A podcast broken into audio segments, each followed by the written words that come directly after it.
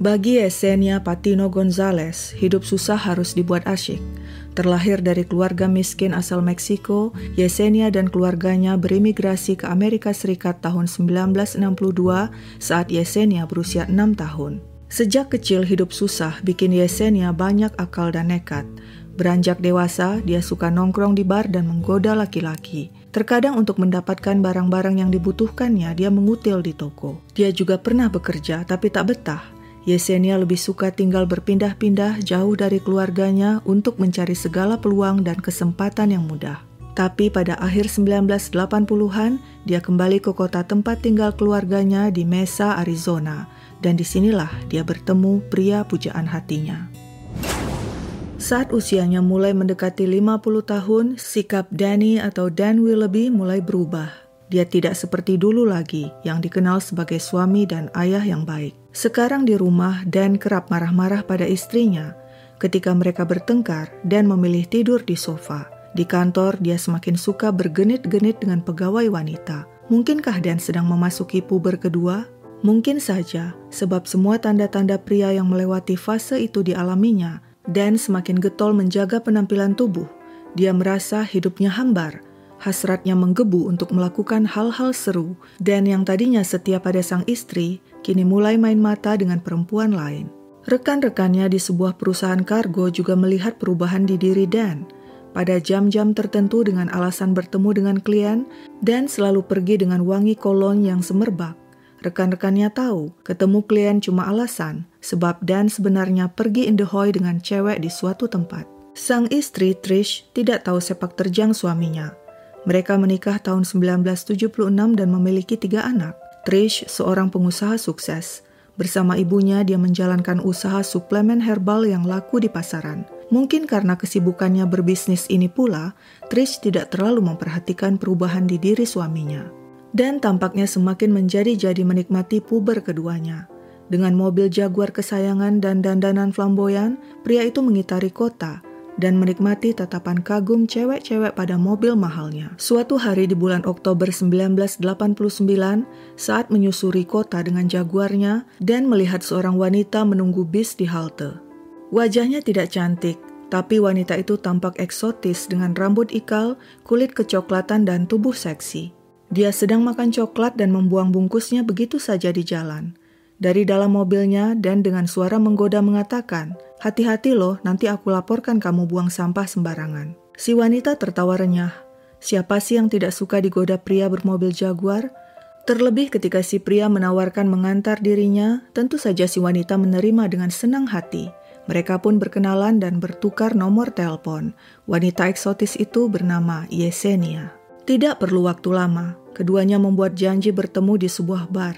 Mudah ditebak, Minum-minum di bar kemudian berlanjut dengan hubungan yang lebih intens. Mereka berwik-wik kapan saja dan di mana saja. Meskipun usianya 32, Yesenia tetap bugar, menarik, fun, dan menggairahkan. Stamina wanita itu luar biasa. Dan menemukan surga dunia, akhirnya dia menemukan hidup penuh gairah yang didambanya selama ini. Setiap mengingat rumah dan istrinya, dan jadi malas pulang.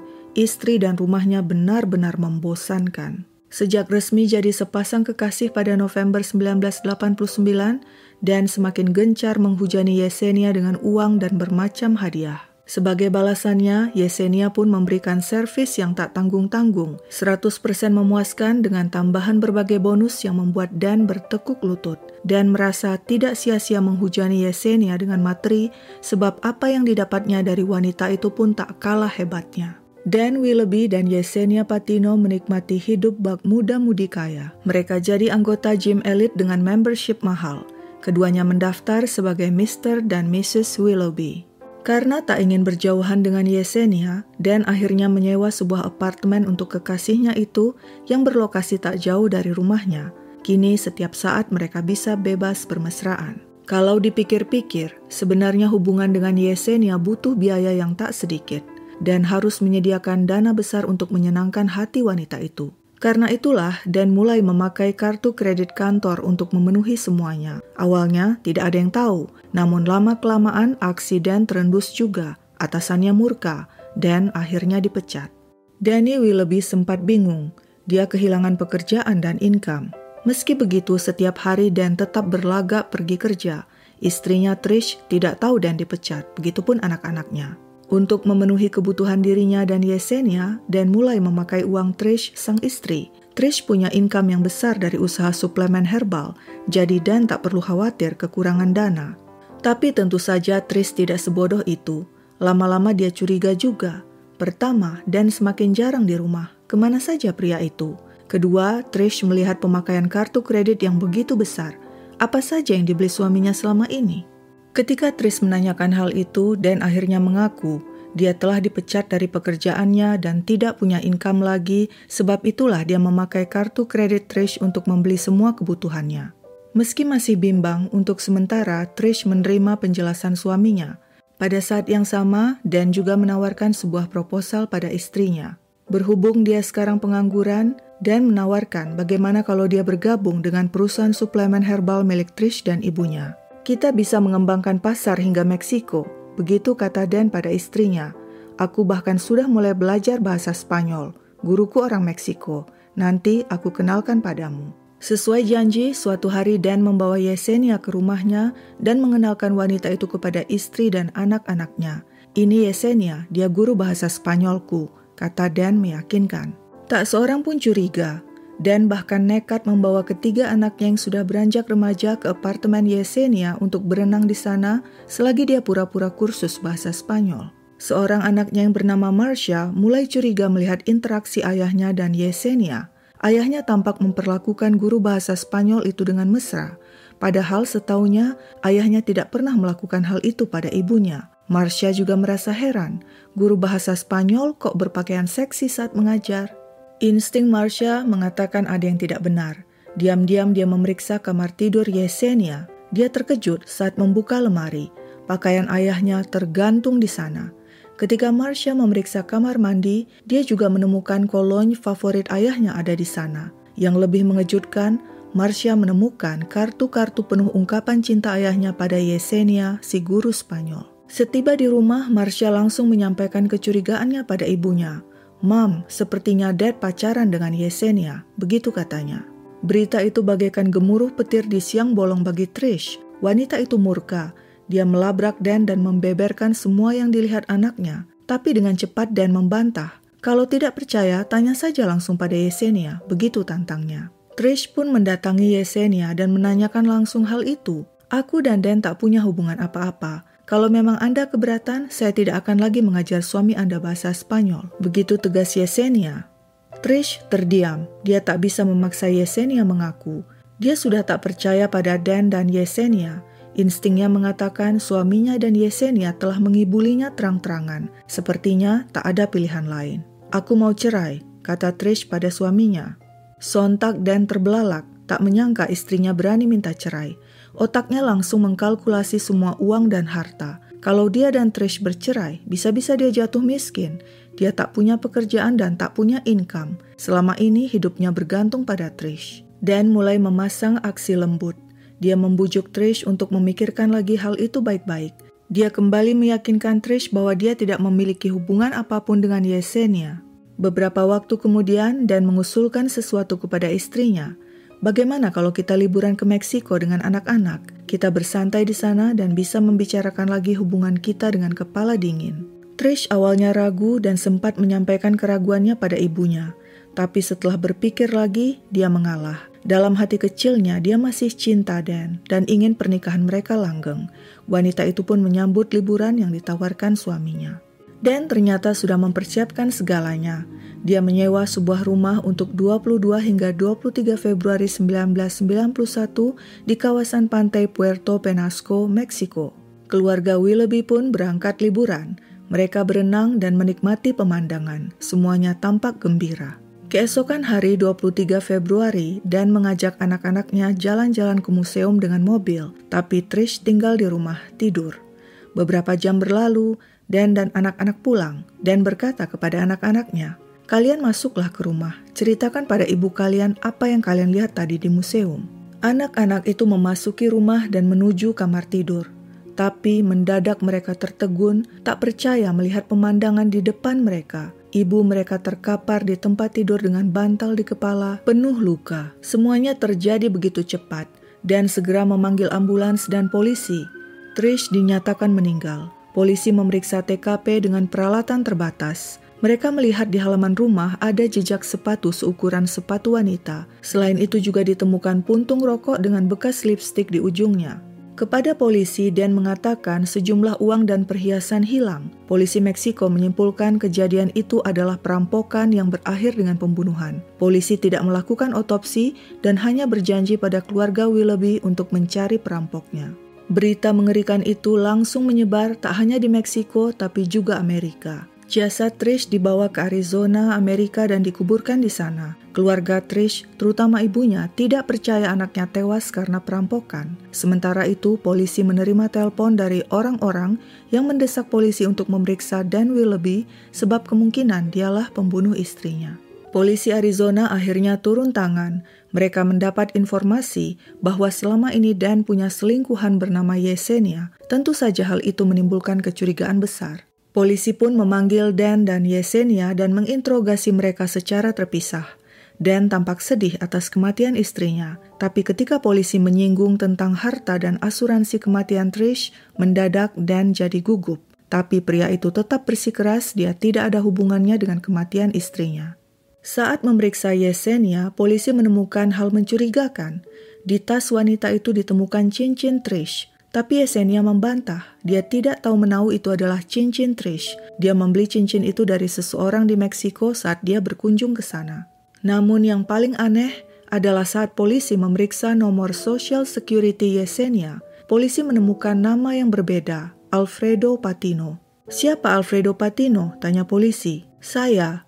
Dulu saya pria, nama saya Alfredo Patino. Tapi tahun 1982 saya operasi ganti gender. Sekarang nama saya Yesenia Patino. Begitu kata Yesenia dengan tenang. Polisi melongo. Mereka tak menyangka wanita di depan mereka adalah pria. Suaranya lembut, sifatnya gemulai layaknya perempuan. Polisi segera menyampaikan hal itu kepada Dan Willoughby. Pria itu kaget setengah mati. Selama ini ternyata dia tidak tahu Yesenia adalah mantan pria dan benar-benar marah karena merasa dikibuli habis-habisan. Sayangnya interogasi menemui jalan buntu. Karena bukti-bukti tidak cukup, Dan dan Yesenia pun dibebaskan. Menurut polisi Amerika, hanya ada satu cara menuntaskan kasus ini, yaitu kembali memeriksa TKP sebab polisi Meksiko sebelumnya tidak memeriksa TKP secara menyeluruh. Meski kejadian pembunuhan itu terjadi di wilayah Meksiko, tapi karena Trish adalah warga Amerika, maka Meksiko mengizinkan polisi Amerika masuk dan langsung memeriksa TKP dan barang bukti. Polisi Amerika kemudian menemukan sidik jari Yesenia di botol Coca-Cola yang ada di TKP. Wanita itu harus segera ditangkap karena terlibat pembunuhan Trish. Tapi di mana dia? Yesenia telah kabur. Berita tentang kaburnya Yesenia segera disebarluaskan. Keluarga Trish ikut membantu menyebarkan selebaran. Usaha ini membuahkan hasil. Pada Desember 1991, polisi mendapat informasi dari seseorang. Yesenia bekerja di sebuah bar di Mazatlan, sebuah kota pantai di Meksiko. Polisi segera meringkus Yesenia. Saat diinterogasi, wanita itu mengakui semuanya berawal saat Trish melabraknya tentang hubungannya dengan Dan. Setelah kejadian itu, Yesenia mengancam Dan, pilih aku atau Trish. Saat itu Dan setuju untuk menceraikan Trish, tapi beberapa hari kemudian Dan menyampaikan rencana nekatnya untuk membunuh Trish pada Yesenia. Yesenia melarang, jangan ceraikan saja dia. Tapi Dan meyakinkan Yesenia itu adalah cara terbaik sehingga dia bisa menguasai seluruh harta dan asuransi istrinya. Dan berjanji setelah semuanya beres, dia akan pindah ke Meksiko bersama Yesenia dan hidup bahagia selamanya di sana tanpa perlu khawatir soal uang. Tapi aku tidak bisa melakukannya sendiri, kau harus membantuku, begitu kata Dan pada Yesenia. Yesenia pun setuju, Dan yang menikam istrinya, lalu pergi membawa anaknya berkunjung ke museum. Setelah itu Yesenia masuk ke rumah untuk membuat TKP seolah habis dirampok. Saat itulah dia melihat Trish masih hidup dan merintih di tempat tidur. Kasihan melihat derita wanita itu, Yesenia menghabisinya untuk terakhir kali. Berdasarkan pengakuan Yesenia, polisi pun akhirnya menangkap Dan Willoughby. Pada April 1992, pengadilan Dan Willoughby dimulai. di depan pengadilan sambil menangis dan mengatakan dirinya tidak bersalah dan tidak ada sangkut pautnya dengan kematian istrinya. Tapi pengadilan tidak percaya dan memutuskan pria itu bersalah dan dijatuhi hukuman mati sambil menunggu hukuman mati dan dipenjara di Arizona State Prison. Sedangkan Yesenia yang mengaku bersalah diadili di Meksiko. Dia dijatuhi hukuman 35 tahun penjara. Tapi drama antara Yesenia Patino dan Dan Willoughby belum berakhir. Pada 1995, Yesenia mengajukan surat pada hakim yang menjatuhi hukuman mati pada Dan.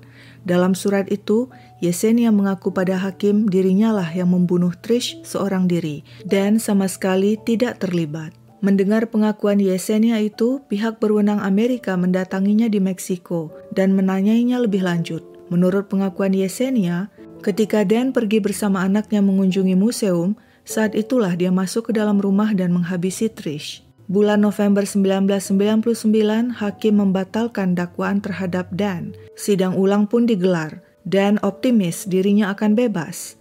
Tapi tidak segampang itu. Ternyata Yesenia tidak mengubah kesaksiannya seperti yang disebutkannya dalam surat kepada hakim. Saat maju sebagai saksi di persidangan Dan, Yesenia tetap dengan kesaksian awalnya bahwa Danlah pembunuh utama Trish. Yesenia menegaskan Dan dan dirinya sama-sama terlibat dalam pembunuhan Trish. Ahli forensik membenarkan kesaksian Yesenia. Trish mengalami dua kali serangan pada saat yang berbeda yang masing-masing dilakukan Dan dan Yesenia. Sial bagi Dan yang tadinya optimis bisa dibebaskan, lagi-lagi dia dinyatakan bersalah dan dijatuhi hukuman penjara dua kali seumur hidup.